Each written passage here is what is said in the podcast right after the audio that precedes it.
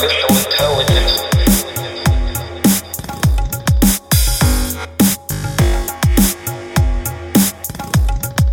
Artificial intelligence could be a real danger in the not too distant future.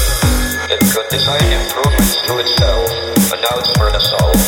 I know you're trying to get people to be cautious there, but why should I not be excited about fighting a robot?